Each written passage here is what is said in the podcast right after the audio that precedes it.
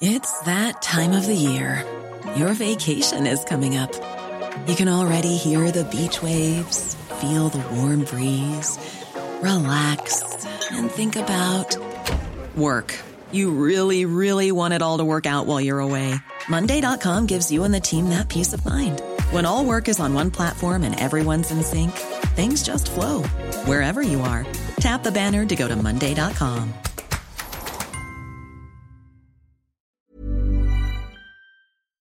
Hi, I'm Andy Levy, former Fox News and CNN HLN guy, and current cable news conscientious objector. I'm a former libertarian who now sits pretty comfortably on the left. Hi, I'm Danielle Moodie, former educator and recovering lobbyist, but today I'm an unapologetic woke commentator on America's threats to democracy. And I'm producer Jesse Cannon, and I'm here to make sure things don't go too far off the rails. We're here to have fun, smart conversations with some of the most knowledgeable and entertaining people in politics, media, and beyond. Our goal is to try and make sense of our current crazy world, our new abnormal, and hopefully even make you laugh through the tears. Hello, and welcome to another bonus episode of The New Abnormal. We thank you so much for being here. Today, we have an extra special guest with New York Magazine feature writer Kerry Howley, who's going to talk to us about her new book, Bottoms Up and the Devil Laughs A Journey Through the Deep State. And she'll tell us all about that.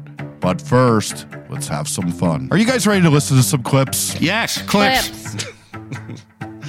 Jesse Watters, we try to figure out why he's so stupid. I have an idea, a hypothesis. It might be in the water. Never wash my water bottle. I went almost a year without washing You're it. joking. No, I swear to God. joking. Why would I wash it? Harold, i- is that brave or disgusting? I think it's both. Uh, that's disgusting. I finally found something I could agree with the five about. You think that you think it's the lead in his water, or you think it's the fact that like the corrosion on the inside of his water bottle, you think that that's what it is? It, the crystallis, the crystallis that's forming on the inside, maybe that's the cause. It's a very chicken and egg thing, though. Does Yes, he yes, not yes. wash his water bottle because he's a fucking moron, or is he a fucking moron because he doesn't wash his water bottle? Oof, hard one. I think that it's much more than there being something in the waters for another terrible metaphor that th- this is stupidity has existed long before Yes. he owned this water bottle. I agree. I agree. But whew, that does explain how far the rot is. There are just weird people who say weird things. You know, there's always someone who'll say like, "Oh, I never wash my bath towel. I don't need to wash my bath towel. It's I'm clean when it drives me off." Like people will say that and think they're actually smart. I'm just gonna go out on a limb and say white people say shit like that. I, I really, I'm gonna, I'm gonna say it. I mean, I- look, if you said men, I would be with you. I've never heard a woman say that. No, because women are clean. I know, I know. No, look, I'm Yeah, with you. yeah, I'm yeah, yeah. saying it's insane, and I've only heard it from men. And I suspect that's probably true with the water bottle thing, too. I suspect there is no woman out there who would go a year without washing their water bottle. But I suspect he is not the only man who does that. I hope it's plastic. Speaking of people with very demented brains, Marjorie Taylor Greene, mm. she has an idea of who we should really be at war with. out there drumming the the you know beating the drum for war every single day in Ukraine when the real drum we should be beating for war is the one against the Mexican cartels because that's the one I'm beating. I think that her two brain cells are beating each other. Like, is that like? I think that that's what it is. It's just like this fight that is happening in this big empty fucking space. I think it's like a game of asteroids in there. There's like a little ship in the middle, and it just shoots brain cells that come its way. To take her seriously, though, for a minute, this new Republican talking point ever since Trump's out going to war with Mexico and the cartels. It's really, really one of the dumber things they're getting their people on board with. The best way to go to war against the drug cartels is to legalize drugs. Come on. They make their money off of selling illegal drugs. You legalize those drugs, they ain't making their money anymore. But nobody wants to hear that. Mm. Let's not have common sense. Also, oh, this wasn't part of her duct tape incident, was it? No, but why don't we explain that real fast for people? I mean, Marjorie Taylor Greene once again tweeted out, you know, the real security issue is about this bomb that was at the border in an area that is unprotected. And it turns out it was a ball of dirt wrapped in duct tape. But, you know, who cares about the truth or reality on Earth One when you don't live here? So, Marjorie Taylor fucking Greene, man. I knew right away it wasn't a bomb. It didn't say Acme on it. No! So so there was no way it was really a bomb. But that is what it looked like. It looked like a cartoon bomb, and you know, it had it was a round ball with like a fuse type thing coming out the top. But it turned out, as you said, to be just dirt covered in duct tape. But it was like that's a cartoon bomb, you idiot! Like I just unbelievable. Well, as usual, the stupidity doesn't stop there. So, our favorite, John Kennedy of Louisiana, he has a not so better half in the Senate, Bill Cassidy, who also represents the great state of Louisiana, a state I'm very fond of. But they do not represent it well, and we're going to hear just how bad it gets. Social Security is a Silicon Valley bank of retirement systems. It is going broke. It's just a question of let, whether we let it bleed to death or whether we do something right now. We need a credible plan.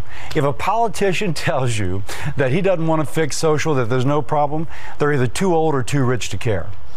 Your benefits are going to be cut by 25% if we do nothing when it goes broke in nine years.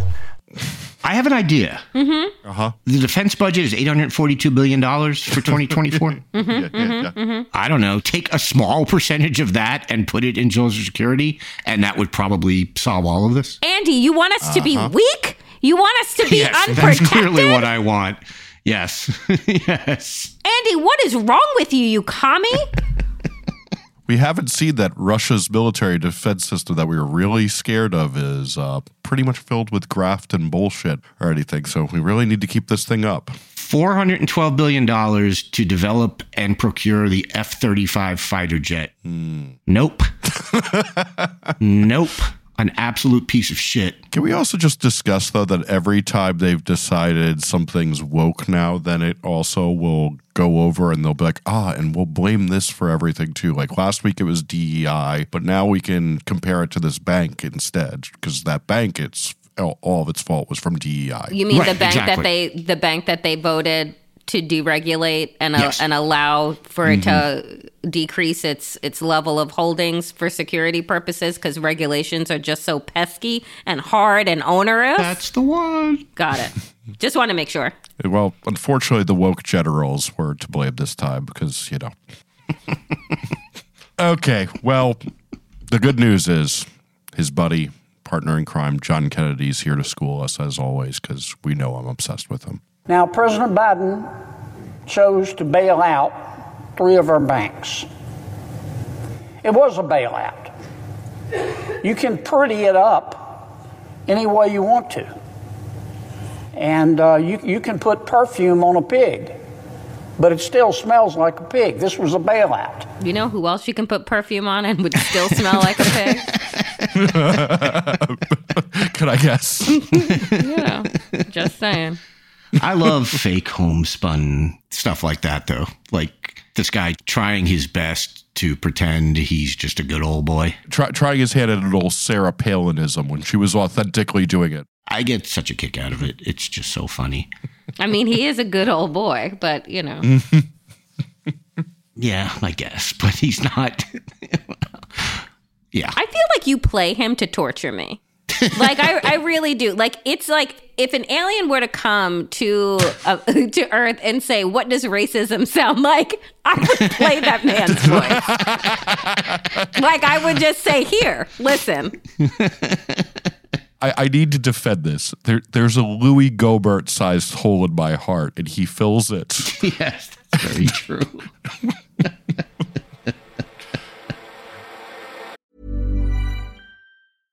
Small details are big surfaces. Tight corners are odd shapes. Flat, rounded, textured, or tall. Whatever your next project, there's a spray paint pattern that's just right. Because Rust new Custom Spray 5 in 1 gives you control with five different spray patterns.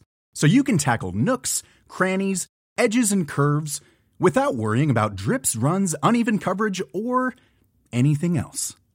Custom Spray 5 in 1.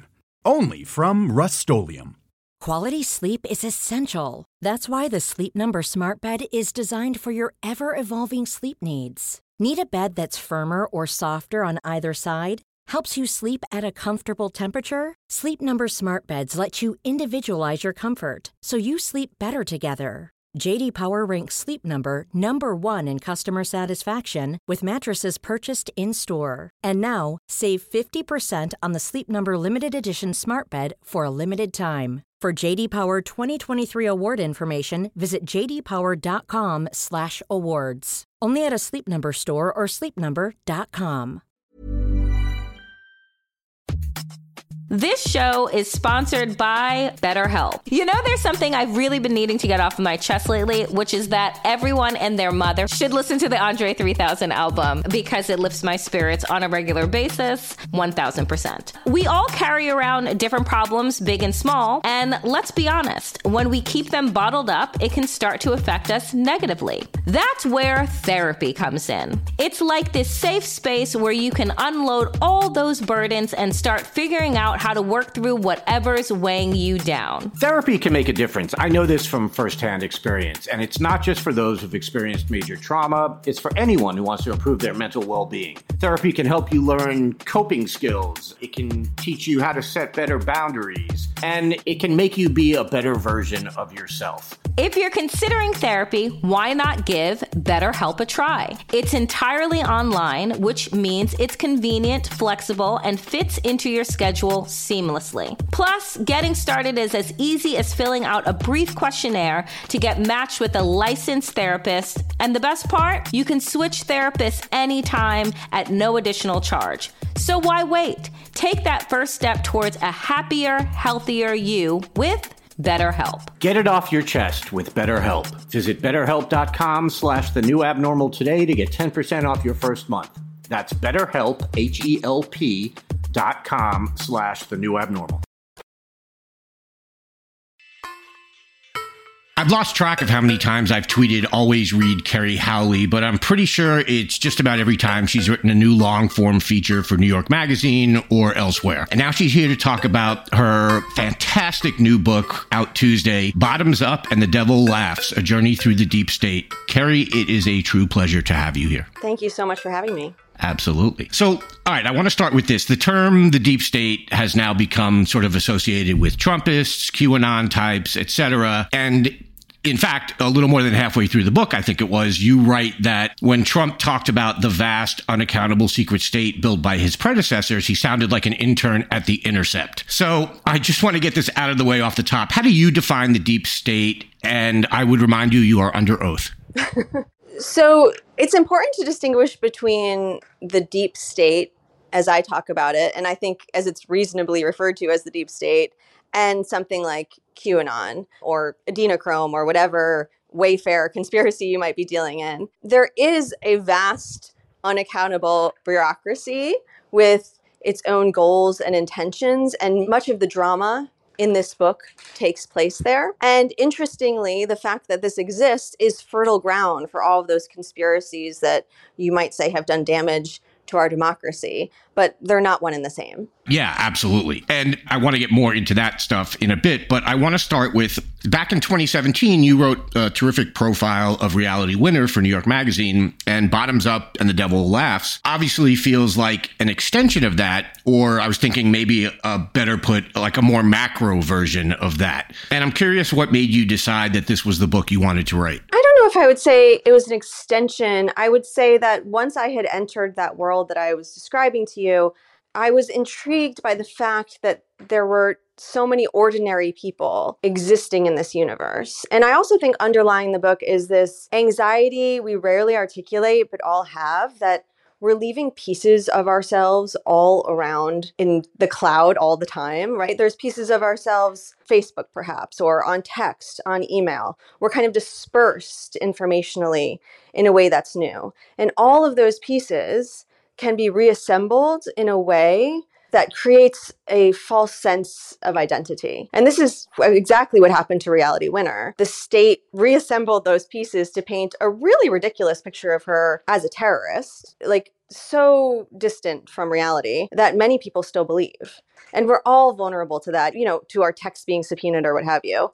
And so this book is in a kind of attempt to grapple what it is to live with that kind of vulnerability. You have a line in the book that sort of gets to the scariest potential endgame for what you're describing, I think. And you say that the CIA has often said that it has killed people based on metadata and that that is true and that often it is the wrong people. Right. We know from whistleblowers how tenuous a lot of that data is and how reliant these agencies have become on gathering information that they can't always build into something like knowledge in just the way that they reassembled reality's identity into something so distant from what it actually was for their own purposes. Yeah, and the book is full of profiles of these whistleblowers, p- people like Reality Winner, Chelsea Manning, Edward Snowden, others. But early on, you include what I think could be fairly described as an empathetic look at John Walker Lindh, who infamously became an American Taliban member and was captured in Afghanistan. Talk to me about why you wanted to include his story among these others. I think I was really interested in his story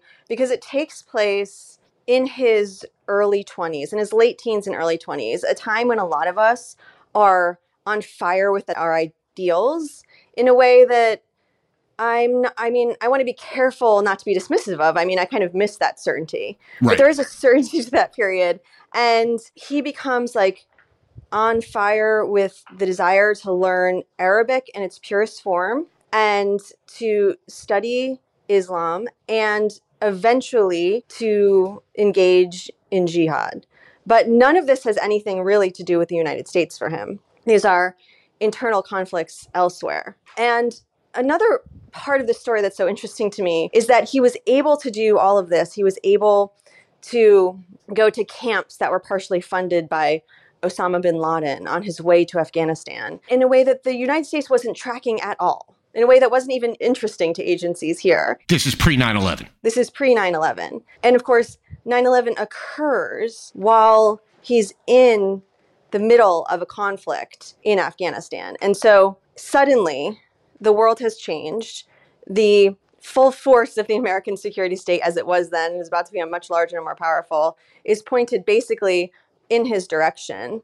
And that kind of freedom to wander, to not be tracked, really ended in that moment in a lot of ways for for American citizens. No, I thought it was an absolutely fascinating way to begin the book and to sort of usher us into post 9/11 America with that look of what it was like literally just before 9-11 like early september 2001 and you also you, you look at some through lines that were shared by whistleblowers like snowden manning winner daniel hale who gave us the drone papers. For instance you talk about how they were all intellectuals but they did not grow up in intellectually sophisticated households. Why did this strike you as important? I think they were all true searchers and they were kind of left on their own to discern right from wrong and truth from falsity. And that left them in a place that wasn't necessarily partisan, in a place that was just like, I'm interested in what's true. And maybe when you look from that lens, the American security state is especially scary. And you don't feel a kind of loyalty to the same forces that someone with a more traditional educational background would. I mean, their youth is also really important. And that's something that has changed because the vision of like an NSA whistleblower 20 years ago would have been some 50 year old white guy who like had a grudge. Right. Me. right. It would be you. And at this point, it becomes a maybe 28 year old or 30 year old analyst to someone who's maybe you know really good with computers or language who feels that they have a personal relationship perhaps with a journalist and knows that they're just an email away. And in writing about chelsea manning you actually you call her a harbinger and basically say she was the new template for leakers and you describe her which is something that also sort of describes snowden and reality winner as ideologically morally serious 20 somethings yeah, and, and that gets back to that what we're talking about with John Walker Lindh, that moment when you have that sense of conviction. And and and I'm I'm grateful to to many of these whistleblowers for their kind of moral certainty. But that's definitely like at the emotional heart of a lot of these stories. Yeah, absolutely. Part of Lindh's story involved a Justice Department lawyer named Jesselyn Radack, if I'm pronouncing that correctly, hopefully, who became sort of like she seemed to me, I, I, I sort of in my head described her to myself as an exasperated whistleblower. Yes. Tell us about her and the, the sort of story of her emails. Yeah, so Jesselyn Radack is a lawyer closely associated with a lot of the whistleblowers in the book Daniel Hale, Kiriakou, and first and foremost, John Walker Lindh. She was working in an office that was part of the administration during 9 11, right when all the John Walker Lindh stuff was happening.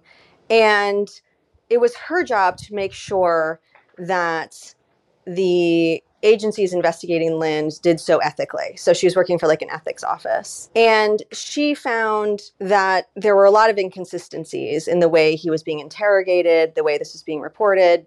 And she tried to call attention to this.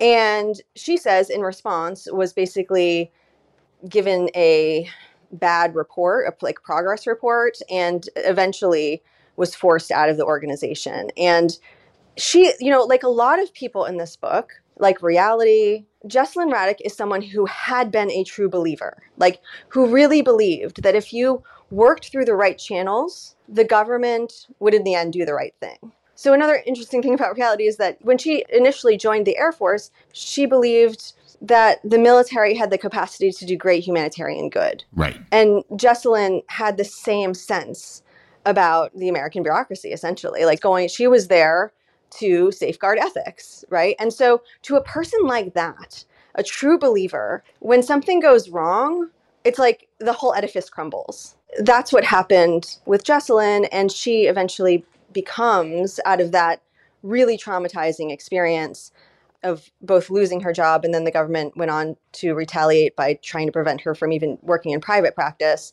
to become a lawyer who stands up for people who are charged with the Espionage Act and other related charges. And really, all she was trying to do was to ensure that John Walker Lindh got a fair trial. Yes. That story, I think, because I didn't know much about it as opposed to the others, that story really stuck with me for some. Uh, I think for that reason.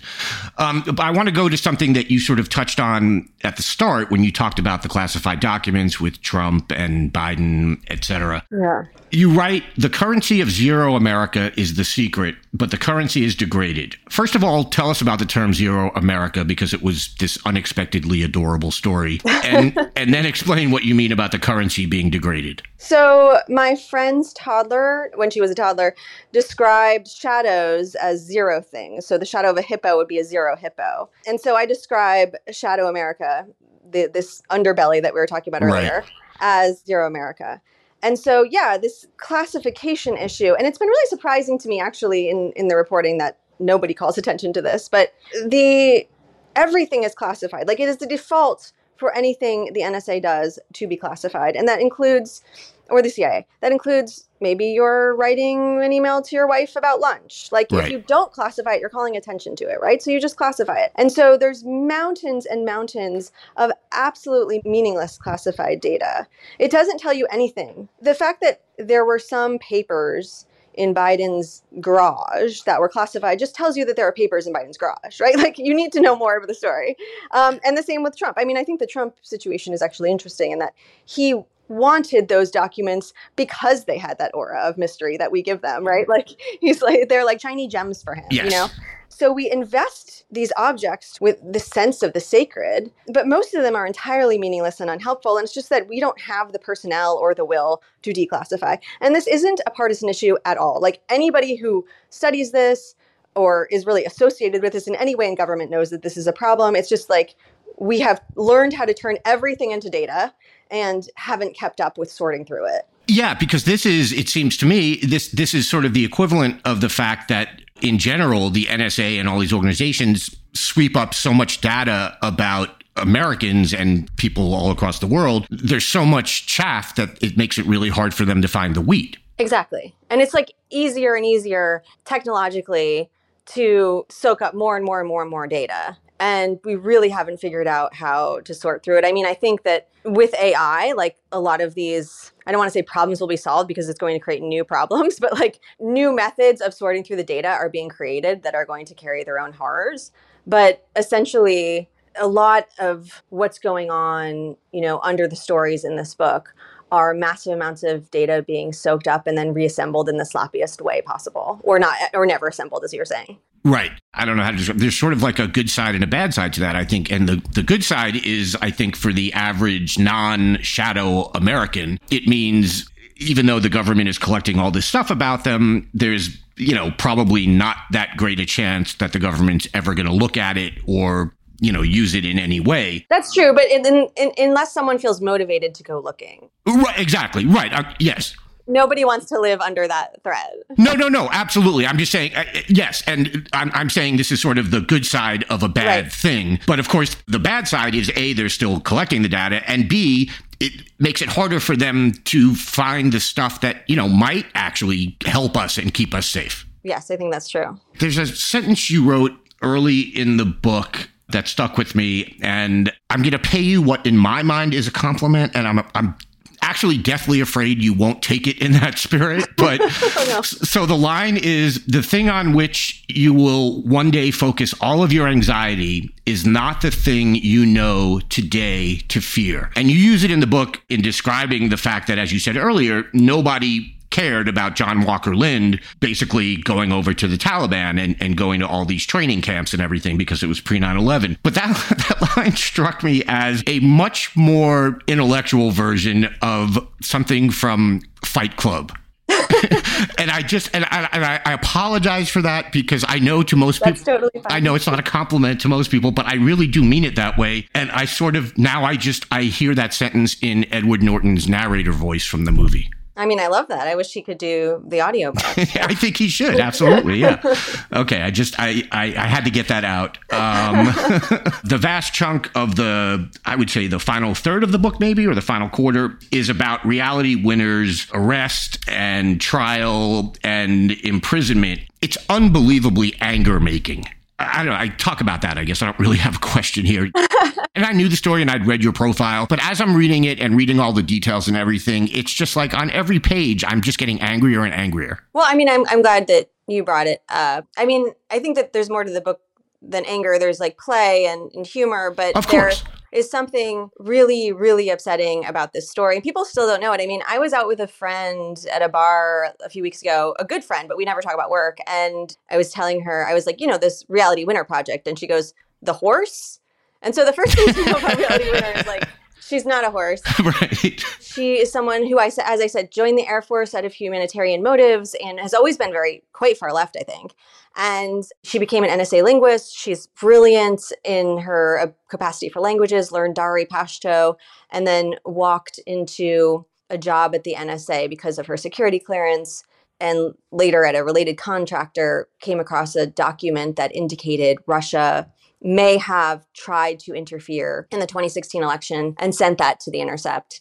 And The Intercept then bungled that massively yes. and she ended up in jail for five years but what's really upsetting i think what maybe you're referring to is that last part of the book is the absolute decency of reality winner's family she comes from a family that really tries their best to do good and make the world a better, better place in a way that's almost cartoonish like taking in blind cats and right. like, like a dogs and like helping women who, in halfway houses who have nowhere else to turn i mean people just like with an instinct for social justice. And in reality, that instinct is almost, it's like funny. It's like it creates conflict because she's constantly needs to help, you know? Like maybe you don't want help, but reality is going to help you, you know? Right. And, you know, she's going to like go to her local senator's office and complain about the Keystone pipeline. right. This person has nothing to do with it, you know? Like she's out there trying to make the world a better place. And the way that this family was brutalized by the security state for the reasons that we talked about, in that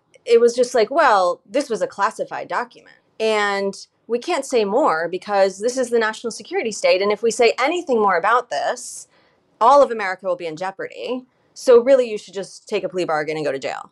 They had a very deferential judge. She ended up with a really unjust sentence. And I think the story is really deeply misunderstood still because people can't get over, you know, oh, well, this was a classified document, so you did wrong in sharing it. Yeah, absolutely. Was it her mom that was so upset and angry by the way she was treated by the prison staff that she then became a prison guard? Exactly. Her mom. So after being introduced to the security state, they then had to be introduced to the carceral state. Right.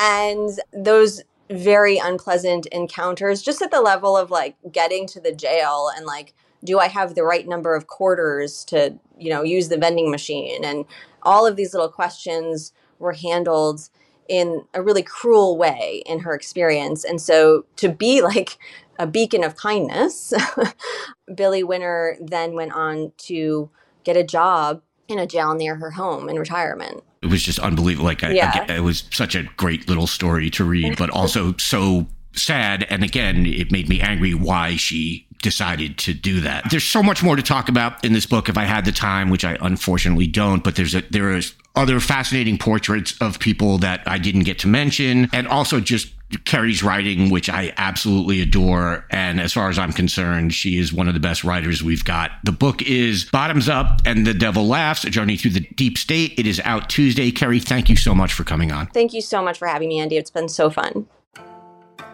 Hope you enjoyed checking out this episode of The New Abnormal. We're back every Tuesday, Friday, and Sunday. If you enjoyed it, please share it with a friend and keep the conversation going. This podcast is a Daily Beast production with production by Jesse Cannon and Seamus Calder.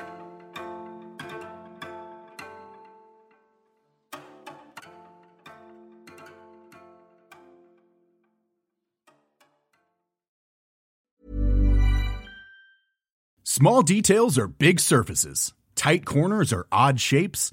Flat, rounded, textured, or tall. Whatever your next project, there's a spray paint pattern that's just right. Because Rust-Oleum Custom Spray 5 in 1 gives you control with five different spray patterns. So you can tackle nooks, crannies, edges, and curves without worrying about drips, runs, uneven coverage, or anything else. Custom Spray 5 in 1.